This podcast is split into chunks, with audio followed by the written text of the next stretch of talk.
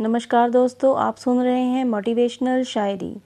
जो गुज़र गया उसे याद मत करो। मुकद्दर में जो लिखा है उसकी फरियाद मत करो। मुकद्दर में जो लिखा है वो होकर रहेगा।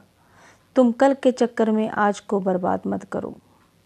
दोस्तों कभी ये मत सोचो कि कल क्या होगा, कल क्या होगा। जो आज है, पहले उसमें जियो। कल की कल देखी जाएगी।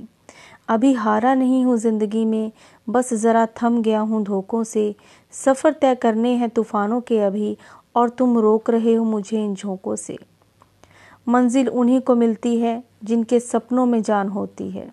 मंजिल उन्हीं को मिलती है जिनके सपनों में जान होती है। पंख तो यूँ ही फड़फड़ाते हैं, हौसलों से उड़ान होती है। तो दोस्तों, ये थी मोटिवेशनल शायरी। अगर आपको पसंद आए तो प्लीज़ इसे लाइक कीजिए शेयर कीजिए। फिर मिलेंगे धन्यवाद।